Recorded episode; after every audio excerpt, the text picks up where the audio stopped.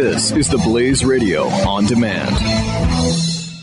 Experts at Web.com want to build your business a successful website for free, just like we did for these current Web.com customers. We've used and, and looked at other website designers, but there's nobody better than Web.com. Web.com can build your website in as little as seven days free. Plus, we'll promote it on all the major search engines like Google, Yahoo, and Bing. If after 30 days you're happy, we'll continue to provide promotion, hosting, support, and maintenance, all for one low monthly fee. If not, cancel and pay nothing.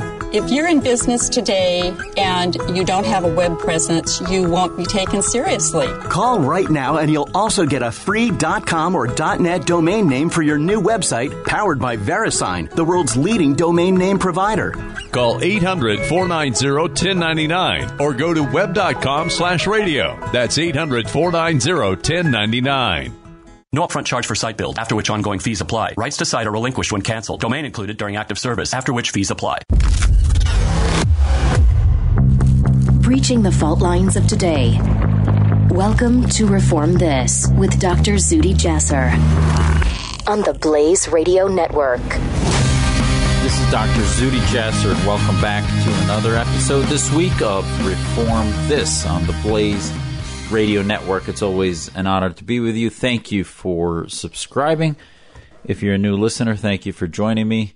And I hope you find here what you've been looking for as far as finding that um, moderate Muslim that uh, loves this country, is a patriot, but believes that as an American Muslim, I have a unique responsibility to lead the way for reform, to light a fire under the feet of Muslims, not only in America, but in the West and around the world, that we have a problem within the House of Islam that's creating this radicalization.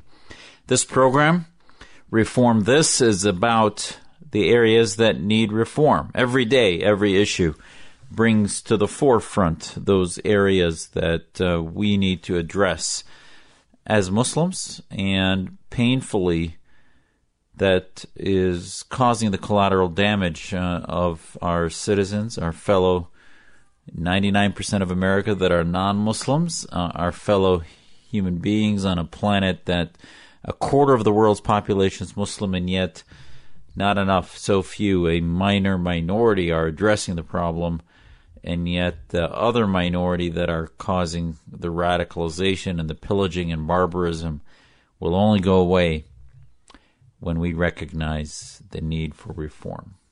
Well, in this hotly contested, bizarre, scorched earth time of po- politics in America, we endured another presidential debate. And I'm not going to do a blow by blow review of even all the issues that uh, pertain to what I usually talk to you about.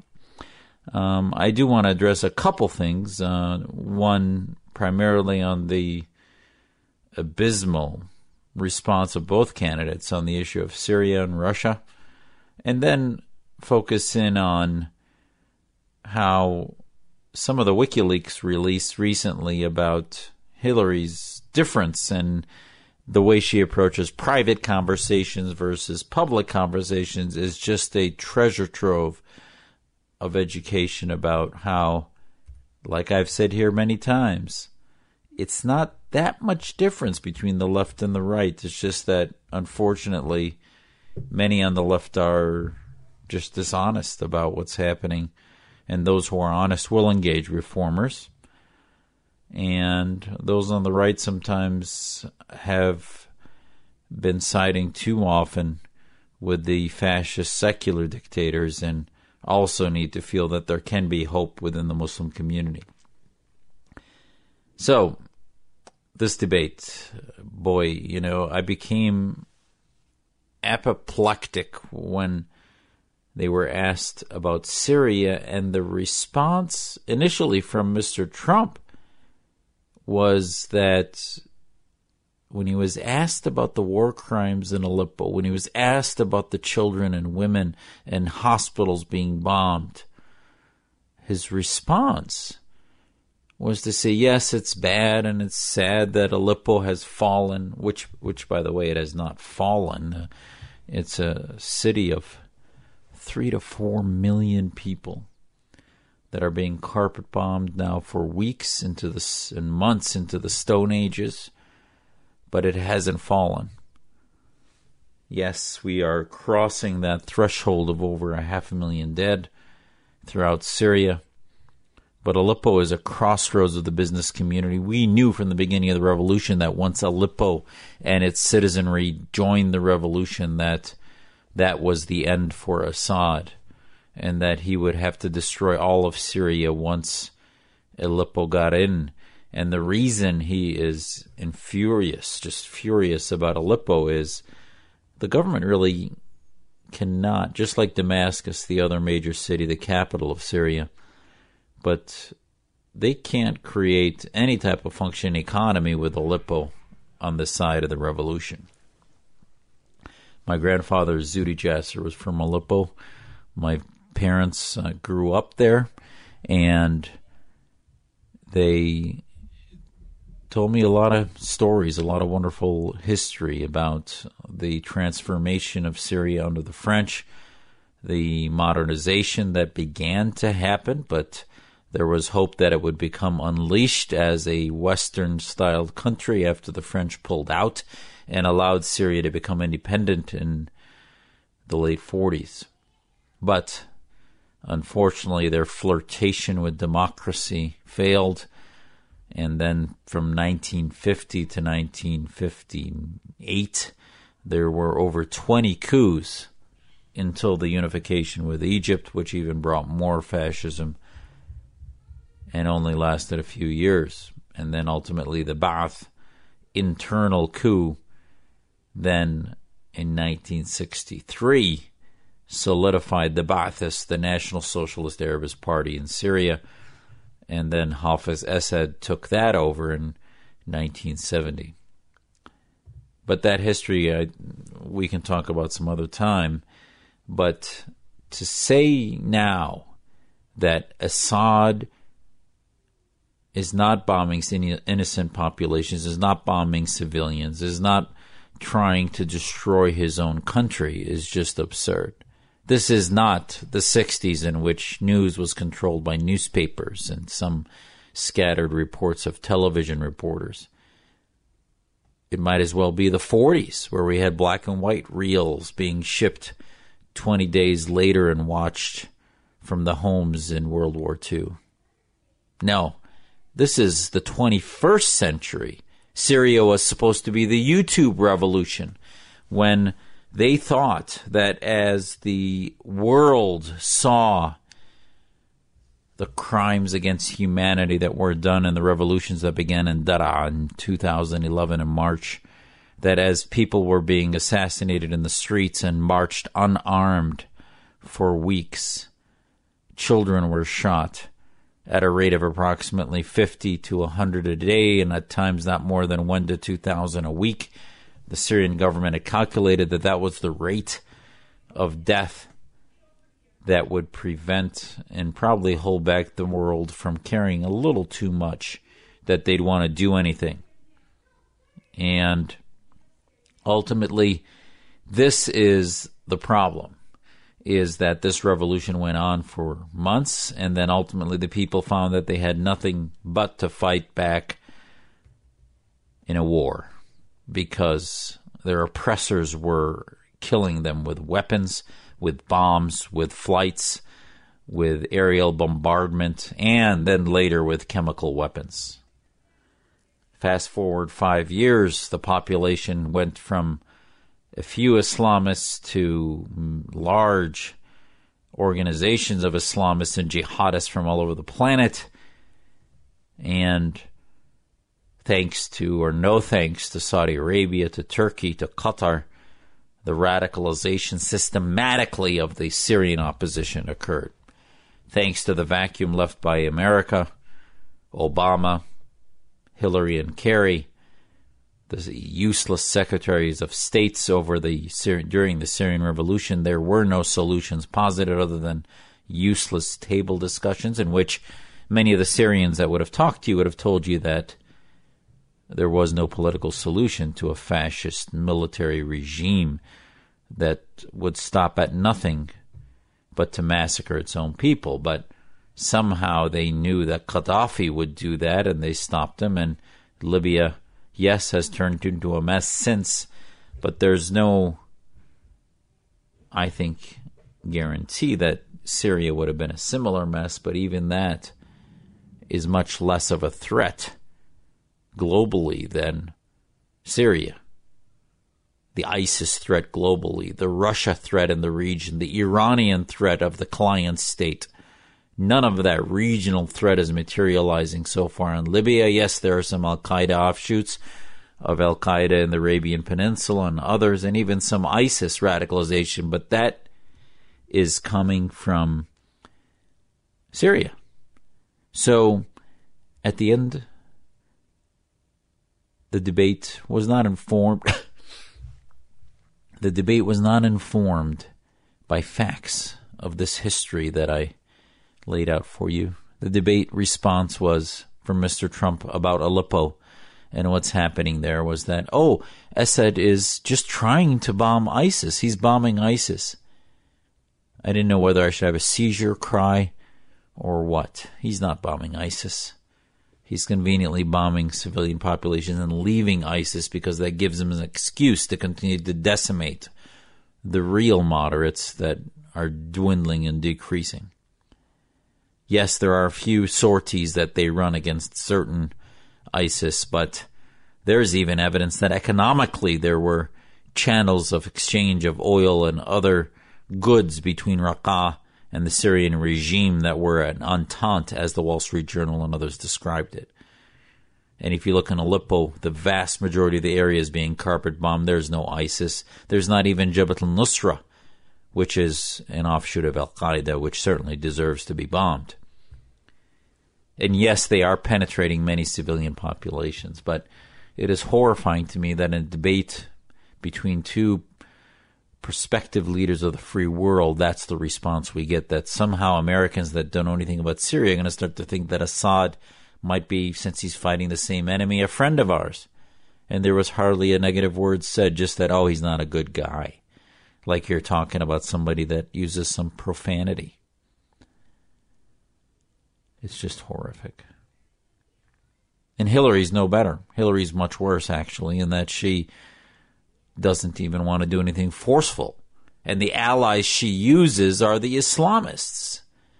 The allies she uses, the solution she sees are Islamic states, Sharia states that have been influencing her, and because it's the Clinton Foundation's allies and friends that they've built through the millions from Saudi Arabia and Qatar that have filled the coffers of the Clinton Foundation. So her response was to try to mock Mr. Trump about his comments about Syria or, or Putin. But yet, she's not been any pillar of strength against Putin. There should be a petting zoo named after her and Kerry and President Obama in Moscow because of how weak and impotent and subservient they've been to Putin and Lavrov, Russia's foreign minister. There are some solutions. I've been asked many times this week, well, Zuhdi, what are your solutions? There are some solutions to Syria. When we come back, I want to talk a little bit more about Hillary and her corrupt connections with global Islamism, some solutions to Syria, and more on Reform This with Dr. Zuhdi Jasser. Reform This with Dr. Zuhdi Jasser. Breaching the fault lines of today. The Blaze Radio Network. The experts at web.com want to build your business a successful website for free, just like we did for these current web.com customers. We've used and, and looked at other website designers, but there's nobody better than web.com. Web.com can build your website in as little as seven days free. Plus, we'll promote it on all the major search engines like Google, Yahoo, and Bing. If after 30 days you're happy, we'll continue to provide promotion, hosting, support, and maintenance, all for one low monthly fee. If not, cancel and pay nothing.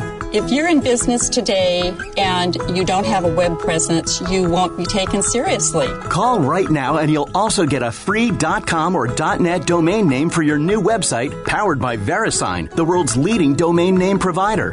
Call 800 490 1099 or go to web.com slash radio. That's 800 490 1099. No upfront charge for site build, after which ongoing fees apply. Rights to site are relinquished when canceled. Domain included during active service, after which fees apply. Breaching the fault lines of today. This is Reform This with Dr. Zuhdi Jasser on the Blaze Radio Network. This is Dr. Zuhdi Jasser. Welcome back to another segment this week of Reform This. Thank you for subscribing. Thank you for listening. And I hope you feel like you're getting something here that you don't get anywhere else.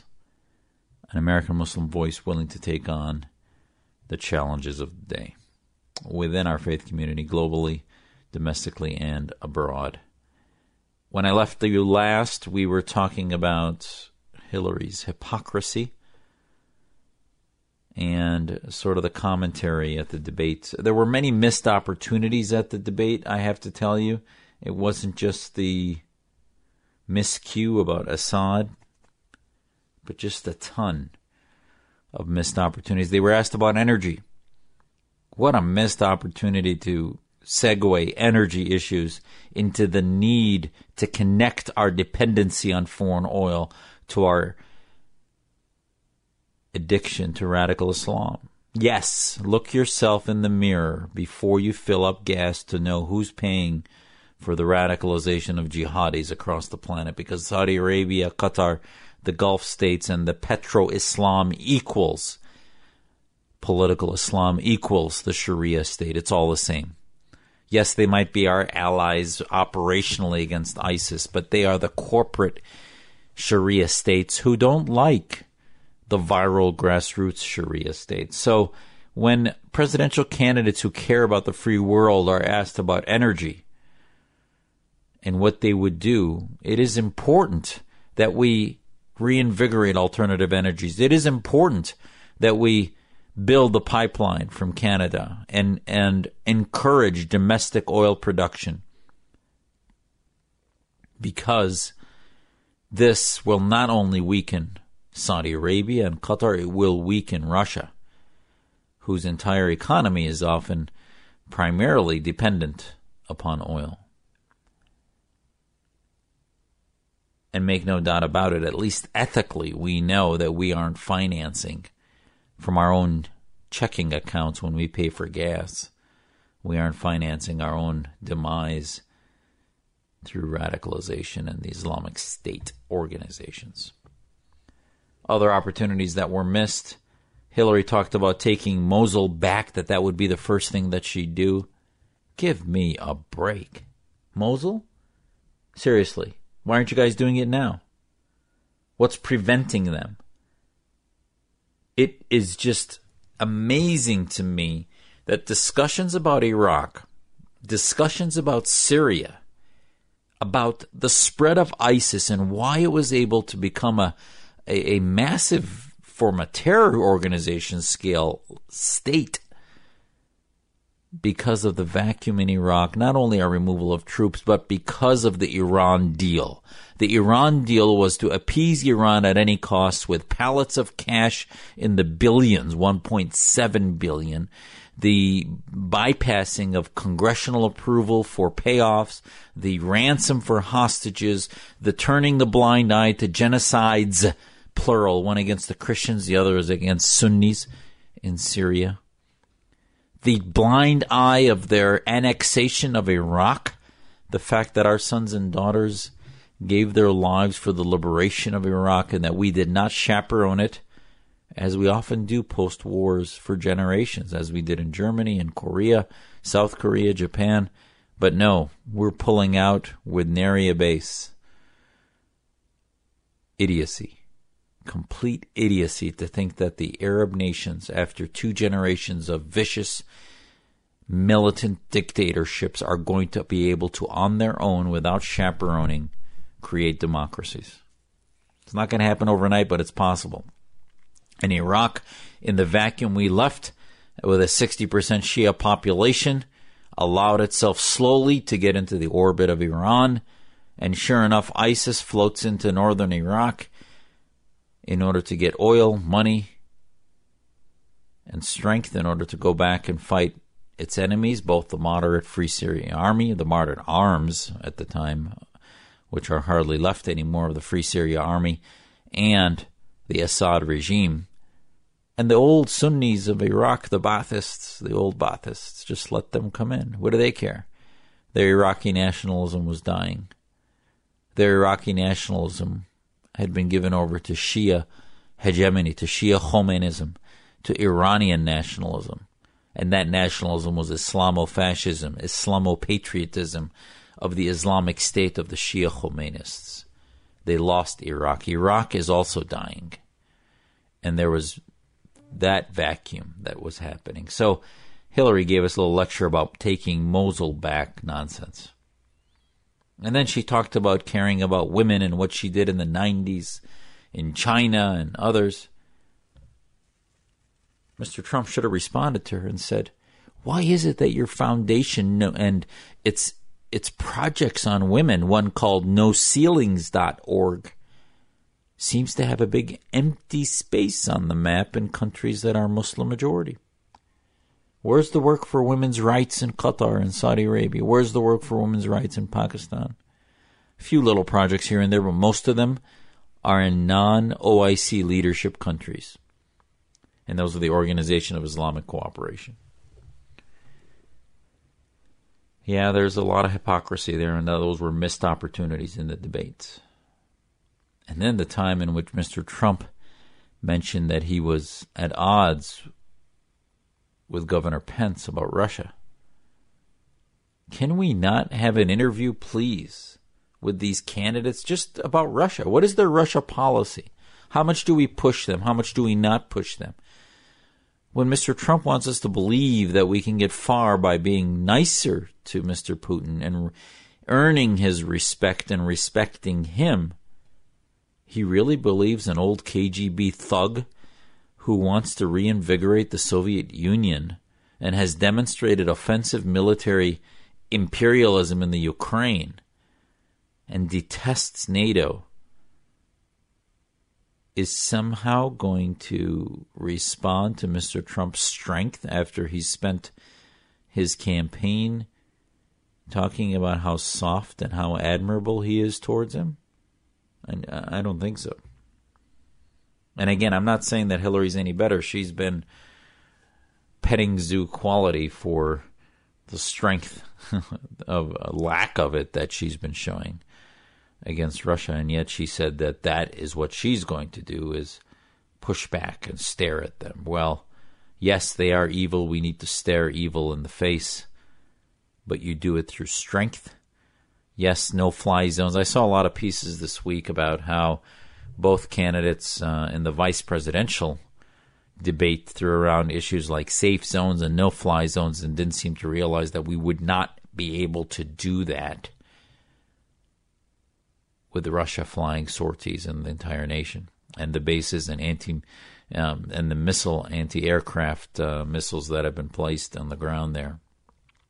There's a lot of truth to that. But Reagan led the Cold War with many proxy fights that we were helping both sides, uh, and one side especially against the Soviets, without firing a bullet against the Russians because they took him seriously. The Soviets at the time took him seriously and they avoided war. So there are ways in which you start to make it publicly clear that you're serious about what we're going to do. And Russia also would not want to enter a war. They're already starting to use language that implies that they would not shy away from using nuclear weapons because they're trying to, as the old Arabic saying goes, eat us for lunch before we eat them for dinner. but but this is the problem is that it doesn't just all of a sudden jump to go ahead, start a sortie and then all of a sudden we have Russian and American jets engaged and shooting each other down. No there is a process in which you begin to project a trajectory of NATO and the UN beginning to say that we need to have safe zones, we need to have no fly zones. You start putting resolutions that they would defeat, but begin to say that this is going to happen. This is how it's done. And then ultimately they may back down. They may not but this should have been done before, and we need to start projecting what we need to do. Adam Kinzinger had a great piece at medium.com about what we can do in Syria. And there are many options, but a no-fly zone is one of them, and I think a small area in which you protect the refugees, especially the displaced, the internally displaced ones, especially, I think would go a long way to stemming the tide of refugees that have been leaving Syria into Turkey, but also beginning to slowly expand the area of safety there, to get them water, to get them the goods that they need from a humanitarian perspective. There was a video this week revealed of a young girl by the name of Aya, covered in blood, crying, screaming for her father in Arabic. Ya Baba, she said. Ya Baba. And that video is heart wrenching. We've seen the one of the boy in the back of the bus. We've seen the baby washed up on the edge of the shore. Each of them pulls on the heartstrings of those of us that sit in the comfort of freedom and wonder, what can we do? There's nothing to do. I'd ask you if you're in Washington or you're in Jerusalem, go to Yad Vashem in Jerusalem, go to the Holocaust Museum in Washington. Look at how long the world waited while nothing was done. And far, be it for me, especially in this week of Yom Kippur, to make such a comparison to the horrific barbarism that led to the Holocaust. But a piece in Haaretz this week by a devout Jew made that comparison. That we have sat on our hands, and history will show that we did nothing. And what does never again mean? The leaders of the free world are horrifically embarrassing and will be an embarrassment and blight on humanity, these two candidates. Talking about locker room talk, talking about everything unrelated to policy. It took 27 minutes in this last debate for them to get to anything policy wise, as we talked about banter, locker room conversations, sexual assault, emails, and other things that, yes, might be relevant in this political campaign. I'm not telling you that I haven't been involved in some of those conversations, but in perspective, really? This is what America's become? It's sad. There was a clip revealed about what Hillary told a Chicago Jewish organization about jihadists and how Jordan has no way possible that it could vet jihadists and that ultimately many will get through. This is what she said privately to a Jewish organization. And yet publicly, she calls people afraid of jihadists getting through bigots and un American. So this is the hypocrisy of the left. They understand, policy people especially, understand that we have a major problem within the House of Islam and that without vetting ideologies, of Islamism and political Islam and Sharia that that we will allow many jihadists to come through. Polls have shown, as I've said here before, 20% ISIS sympathizers, sympathizers. And that's going to be leaving us at risk. And that's what Hillary told a Chicago group in 2013, before ISIS was even significantly created. Yes, it evolved in early 2013, but the threat, the refugee flow, hadn't even really begun at the scale at which we saw it in 2015. And yet she was making these statements that there's no way that we could vet them. So she is intensely dishonest, and obviously she was using the refugee issue for political one upsmanship and minority identity politics. We'll continue in a sec. This is Zuhdi Jasser on Reform This, and I'll be right back. Breaching the fault lines of today. This is Reform This with Dr. Zuhdi Jasser. On the Blaze Radio Network. The progressive movement is full of lies. Why do Americans keep falling for the deception? In his new book, Liars, Glenn Beck reveals the simple answer fear. At our most basic level, we're all afraid of something, and progressives exploit this by offering us solutions to our fears. Solutions based on lies and an unrelenting hunger for power and control. Understanding the roots of these lies is key to helping us stop the disease of progressivism. Liars by Glenn Beck. On sale now at glennbeck.com slash liars.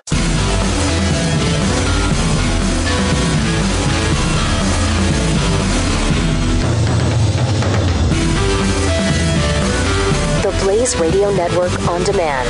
Reform This with Dr. Zuhdi Jasser. This is Zuhdi Jasser. Welcome back to another segment this week of Reform This. It's always great to be with you, and thank you for joining me in this conversation um, as we walk through the poignant issues of the day that I don't think you get as full a conversation on uh, elsewhere. So, thank you for being with me.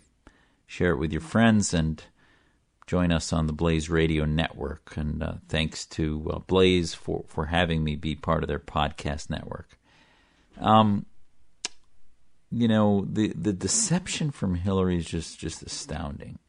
Uh, it is amazing that if you look at some of the quotes that were released from WikiLeaks, uh, they have not denied any of them. Um, and uh, we saw another uh, group uh, released many of the speeches that many of us were wondering what she actually said to many of these groups. And I never understood why those were confidential. Any speech I give, I allow people to record. I, I, I don't uh, have speeches off the record uh, that I uh, um, would claim to have been invited to and publicly advertised. That doesn't make any sense. And yet, when she's invited to speak to large organizations, these somehow later become off the record. She said in the WikiLeaks quote, it said, You have to just sort of figure out how to getting back to that word balance, how to balance the public and private efforts that are necessary to be successful politically. And that's not just a comment about today. She said in a speech to the National Multi Housing Council on April 23, 2013. It's unsavory and it always has been that way, but we usually end up where we need to be. If everybody's watching, you know all of the backroom discussions and the deals you know, then people get a little nervous to say the least. So you need to be both a public and a private position. Wow. And then in the debate, she blamed that on Lincoln. That somehow she was talking about Lincoln in the movie, the Steven Spielberg movie, in which he supposedly had two positions that allowed him to move opinion. It's amazing. If I were to say that as a Muslim, they would call that taqiyya, which is a convoluted concept that somehow Muslims are lying. It's not necessarily convoluted because um, it is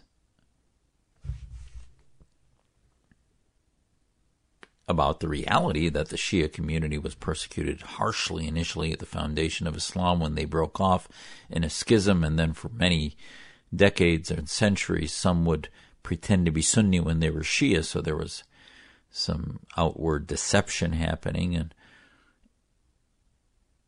many human beings do such things. It's uh, not, I believe, part of the Islam I believe in. There are certainly many clerics that teach this public deception.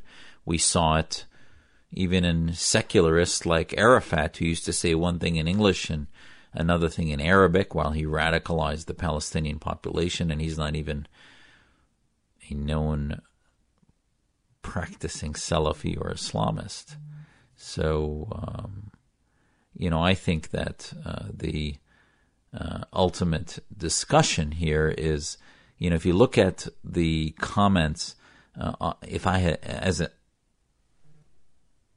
as I was mentioning, if you, if you're Muslim, you know, you're told that you may be lying, and that's uh, obviously a, a, great question because one of the reasons I do this work so frequently is I want there to be a public record about what I believe for decades and generations to come. And I think every Muslim should be held accountable. Are we pandering? Are we lying? Or do we actually believe in American constitutionalism? Do we reject political Islam? Do we reject the Islamic State? And I think also in politics, our leaders should be held accountable. They can't pander and say one thing to one group and another to another, and then we sort of take them at their word that when they get into office, they'll all be fine and hunky dory. No. If they can't keep a straight thought and keep the truth from one day to the next, yes, people can change their mind, but then they need to publicly say, I've changed my mind, not to lie about it. This is the disaster that's become American politics. But at the end of the day, I think when you see it in writing that Hillary was basically talking about the need to lie, the need to deceive, you know that this is business as usual for a Washington 30 plus year insider. Reform, whether it be political or religious, cannot happen without honesty, without truth, without I believe, a belief in account- accountability for who we are, what we are, and what we stand for, and what history will say we've done. And I think it is important that we hold our leaders accountable. What do we hold them accountable for? I think we hold them accountable for what they say and what they believe and how much they keep their promises. And Hillary's uh, dump of some of her speeches was just amazing. She also had this unbelievable quote that came out of one of the things she said. She said, I have dreams of open trade and open borders. I have dreams of a hemispheric common market with open trade and open borders. Now, now, as a reformist, I have to tell you, this is unbelievable. It fits it should fit together for you immediately that someone who works with Islamists, Islamists don't believe in borders. They don't believe in nation states. They want a one world Islamic caliphate with sort of loose identities that allows them to sort of negate the sovereignty of various peoples around the world. Now, I would tell you that I can give you Islamic sources that would reject that. That God tells Muslims in the Quran, I have created you as nations of tribes, of different tribes and races, so that you may know one another and you may love one another. But it says so that you may remain different, not become one like this Caliphism movement. And yet, the left, which believes in socialism, which believes in collectivism, wants to weaken our nation state, our sovereignty, and since they have a common goal, they will work with the Islamists. But you see, if you talk to the socialist movement, for example, the Socialist Workers' Party in Europe, they have since abandoned the Islamists. They got a certain distance with them for decades. And then, oh, five, ten years ago, you start seeing the social worker, the Socialist Workers' Party in Europe begin to write very scathing commentaries about Islamist leaders like Tariq Ramadan. Why? because they realize that these are theocrats. Lefty socialists don't like theocrats.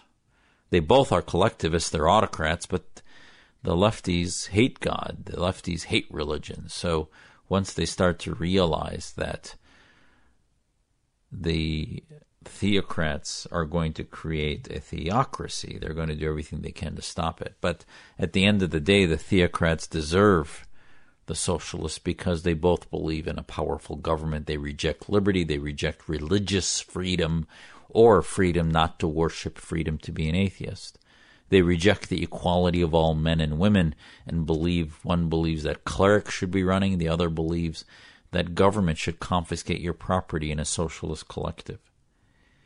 But I have to tell you, it's important to look at this to understand the danger of Hillary Clinton to understand the danger of the left and why Brexit, the exit of the UK, as much as I had a lot of respect for Prime Minister Cameron, I do think Brexit was a very positive happening in Europe. Why? The EU is diluting national sovereignty. The EU was becoming nat- natural fodder for political Islam to grow.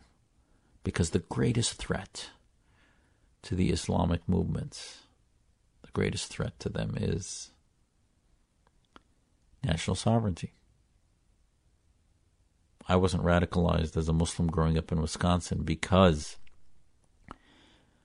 I believe that the only thing I'd ever die for would be American nationalism, our freedom, our constitution, our way of life. That protection that made me feel that I had an American dream. I could find an American dream. I wanted that for my children. I wanted it for my neighbors. That that social contract was something that I was blessed from God to have. I wanted that for my my neighbors and my country and my state. That was uniquely American. Islamism could never give me that. Never. Islamism believes that Muslims should have a higher leg up, and oh, not all Muslims, not the moderates, no, just the theocrats should. Just those who understand how to interpret Sharia in a certain way. That is dangerous. That is evil. That is theocracy. And that's nothing. Not only do I would I not die for that, that is an enemy idea of America. You can believe in personal faith practice and faith legalisms without believing in the Sharia state. Hillary's dream of open trade and open borders nullifies nationalism.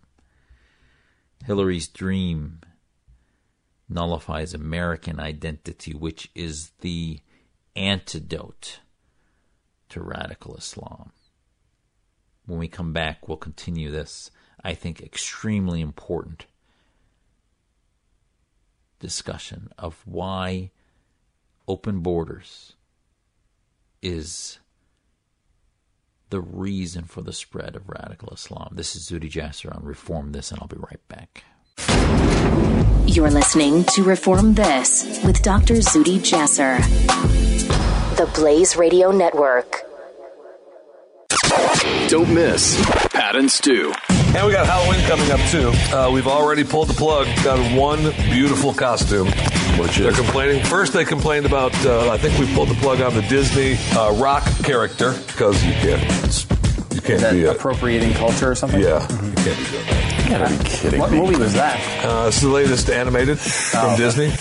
Pat and Stu. Weekdays at 5 p.m. Eastern on the Blaze Radio Network.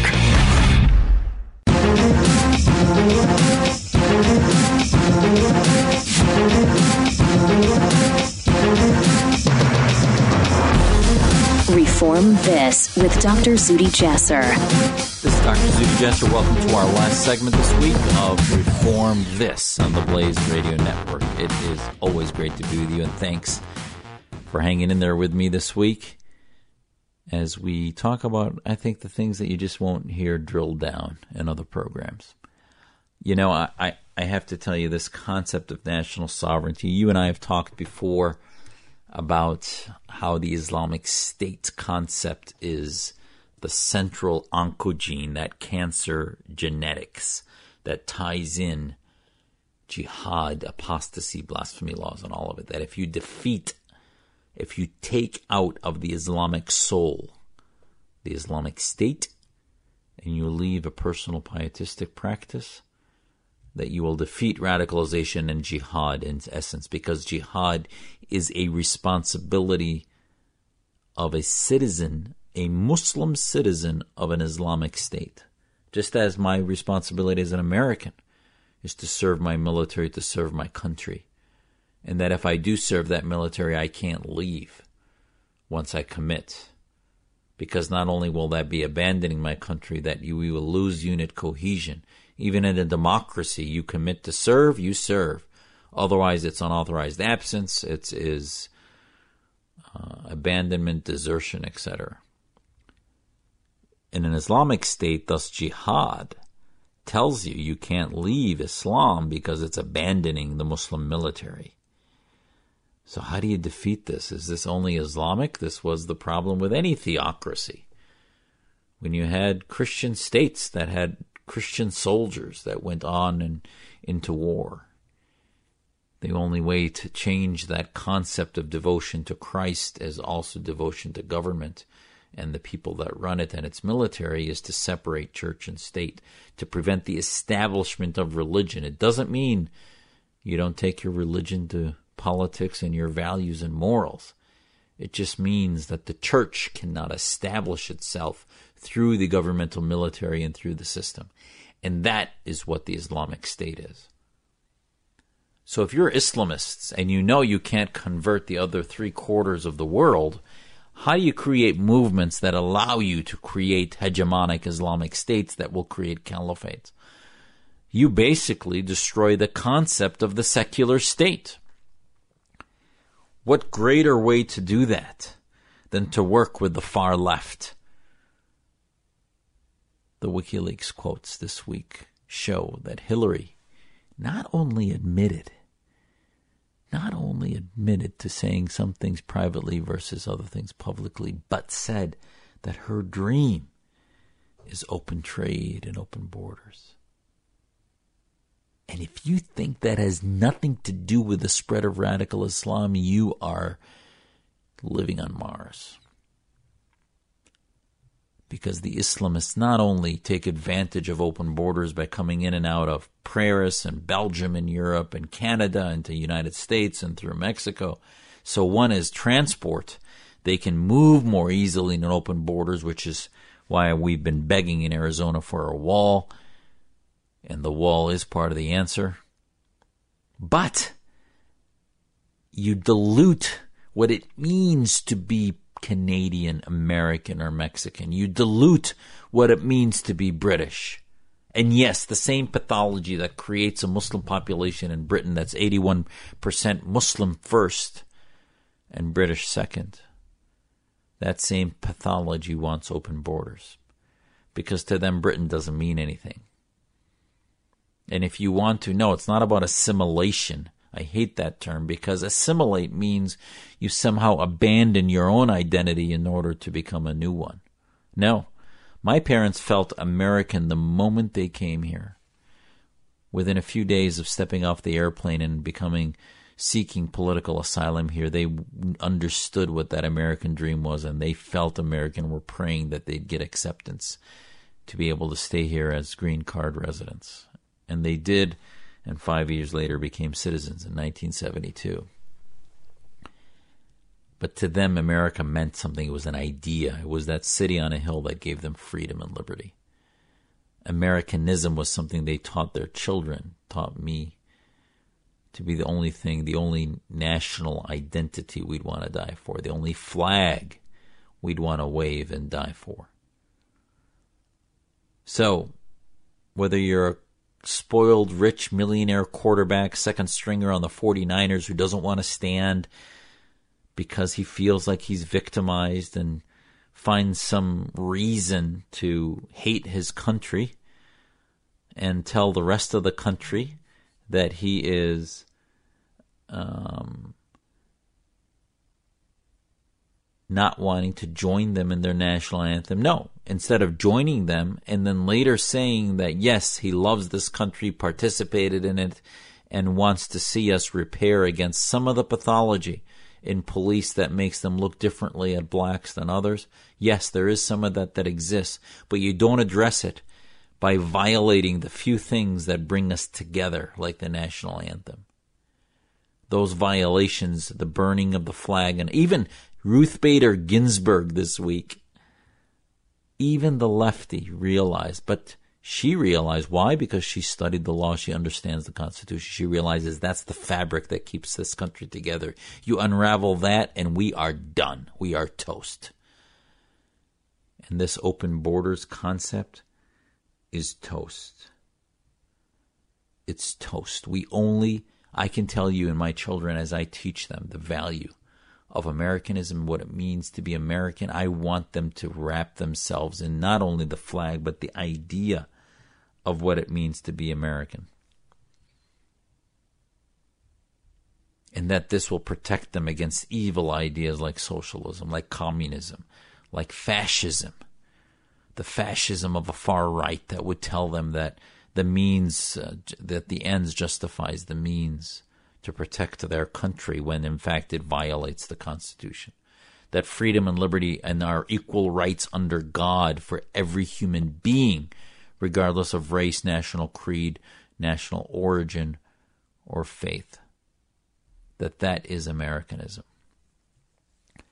And that ultimately there will be competition for that identity from in our faith community, most importantly from Islamists who believe that their political party should be driven by Islamic identity. That when they vote, when they participate in politics, it's about who's best for Muslims, who's best for the Middle East and their lands that they came from, rather than who's best for America and our individual rights as every American is represented in this government, and how who is best to protect the rights embodied and enshrined in our Constitution.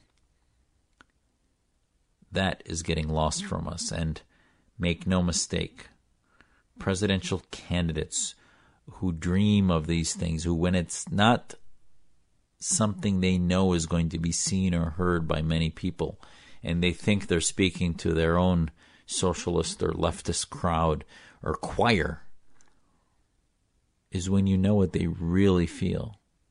You don't see her in the WikiLeaks document talking about her love for freedom and liberty and her detest detestment for Sharia states and others. Why? Because they just don't care. As long as they've got millions they're making off of speeches and able to live high on the hog, these aren't people of the people. These are technocrats and autocrats and kleptocrats who believe they're entitled that somehow God gave them a silver spoon and told them, You will lead. It doesn't matter what your own indiscretions are. You will lead because you are better than everybody else. And the Islamists will tell you that that's because of capitalism that, that corrupts them. But no, capitalism is the engine of individual rights. Capitalism is the engine that allows individuals not to be dependent upon others. If you talk to women that are independent in Afghanistan and Pakistan and Middle East, every one of them that's independent is it starts through economic independence. And then they're able to tell their husbands, their brothers, their uncles, and their other patriarchs that they can interpret the Quran on their own. And if they disagree, they can go pound sand and they'll find an imam that agrees with them. That's the only way to reform Islam is through economic independence. That's why liberty is so important. That's why socialism fails. That's why these open borders are a disaster. And the Hillary leaks are a treasure trove of teaching. You know, in one of the leaks, she was saying how in one of the speeches, she was blaming the Saudis and the Qataris for creating ISIS and radicalizing Muslims. I read that. I'm like, you lying sack. Can you believe that?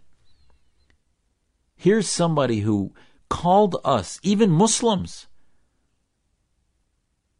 Islamophobic and works with groups that say it's Islamophobic to say that the Islamic Republic of Iran and the Islamist states of Saudi Arabia and others radicalize because they are our allies. And then she says it in a speech and yet doesn't want to connect violent extremism to violent Islamism. And yet behind the scenes she agrees with us. And yet her Clinton Foundation takes millions from these countries, and that's why sheer public policy is so dysfunctional, but privately privately, she tells us the real scoop. Doesn't matter what she says privately. To me, it matters what you do publicly. So, you know, I it is it is just it is just amazing to me the level. You know, we started uh, this episode this week talking about the gutterish conversations that's happening in political discourse, and now I'm ending complaining about how the values that we look for, we don't know what to believe, whether they're public or private comments, and it doesn't matter when they're disparate, but yet you realize that it's not that they disagree.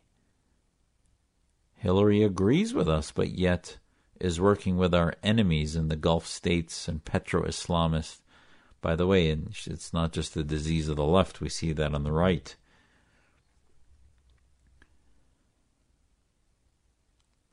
Well, one more of these painful car accidents, these debates that's left. And I hope we'll see some growth on these issues beyond the personal guttural attacks that happen. I hope you'll start to look at the depth of these issues, of the history that we know in Syria, the history in Iraq, what actually happened, the fact that their position on the war and other things matters because of their understanding of the consequences of the withdrawal of troops, their understanding of the consequences of the imperial interests of Iran and others. I hope, though, you hold Muslims and non Muslims accountable to being truthful both in private and in public. You can't reform a dang thing with people that tell one group one thing and another another. I tell my family the same thing on our dinner table with just the five of us that I do to you here on this podcast on Reform This. God bless you. God bless the United States of America and God bless liberty and freedom for all. This is Zuhdi Jasser on Reform This on the Blaze Radio Network. I'll catch you next week. Thank you. Reform This with Dr. Zuhdi Jasser on the Blaze Radio Network.